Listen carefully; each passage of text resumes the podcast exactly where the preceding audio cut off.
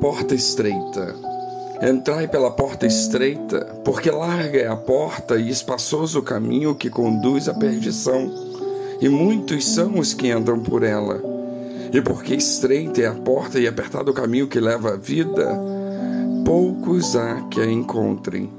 Mateus 7, 13 e 14. Há duas portas, a larga e a estreita. Há dois caminhos, o espaçoso e o apertado. O da porta larga e o caminho espaçoso conduzem para a perdição.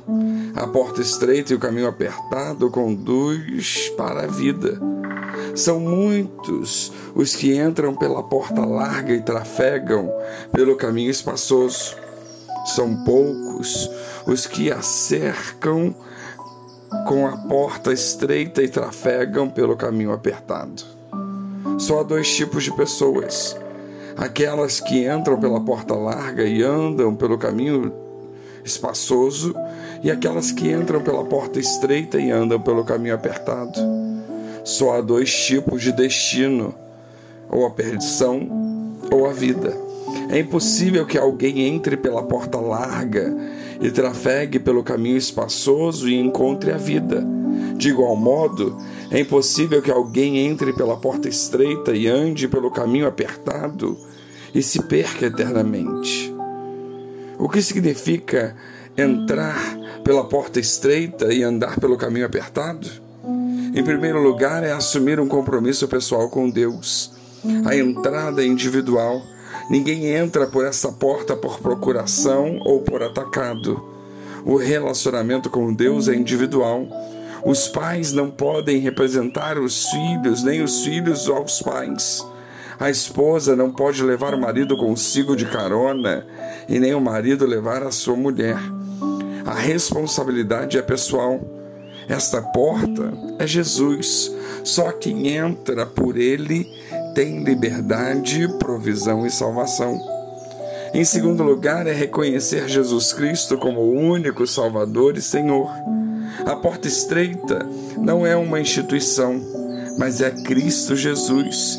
Ele mesmo disse em João 10, 9: Eu sou a porta. Se alguém entrar por mim, será salvo. Entrará e sairá e achará pastagem. O caminho apertado não é um conjunto de regras, mas é Cristo Jesus. Pois ele mesmo disse: Eu sou o caminho, a verdade e a vida. Ninguém vem ao Pai senão por mim. Não há salvação em nenhum outro nome a não ser o de Cristo Jesus. Em terceiro lugar, é renunciar ao pecado. A porta está aberta para todos, mas não para tudo. São os arrependidos é que entram por essa porta e não os impenitentes. Na porta larga, muitos entram com sua pesada bagagem de pecados e mazelas, e pelo caminho espaçoso trafegam muitos, vivendo dissolutamente. Porém, isso é impossível àqueles cujo propósito é caminhar para a vida. Os salvos não amam o pecado, nem fazem concessão à iniquidade. Aqueles que conhecem a Deus não vivem na prática do pecado.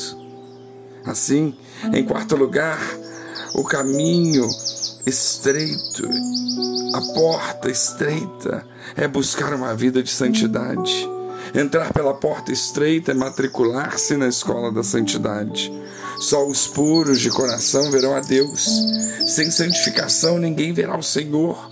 O caminho estreito é trilhado pelos que amam a santidade. Aqueles que rumam para a glória eterna não se distraem com os encantos do mundo, nem colocam o seu coração nos prazeres desta vida. Eles buscam em primeiro lugar o reino de Deus e a sua justiça. E em quinto lugar, é viver para a glória de Deus. A glória de Deus é o vetor da vida cristã. Nascemos e crescemos para a glória de Deus. Casamos e temos filhos para a glória de Deus. Trabalhamos e descansamos para a glória de Deus. Fazemos investimentos e ampliamos o espaço na nossa tenda para a glória de Deus. comemos e bebemos para a glória de Deus. Pregamos o Evangelho e fazemos missões aqui, ali e além fronteiras para a glória de Deus. Enquanto peregrinamos para o céu, reconhecemos que tudo vem de Deus, tudo é por meio de Deus e tudo é para Deus. Assim, cabe a nós a reflexão. Já entramos pela porta estreita? Já estamos andando rumo à glória nesse caminho apertado? Hoje é dia de decisão. Agora é tempo oportuno. Que Deus nos abençoe.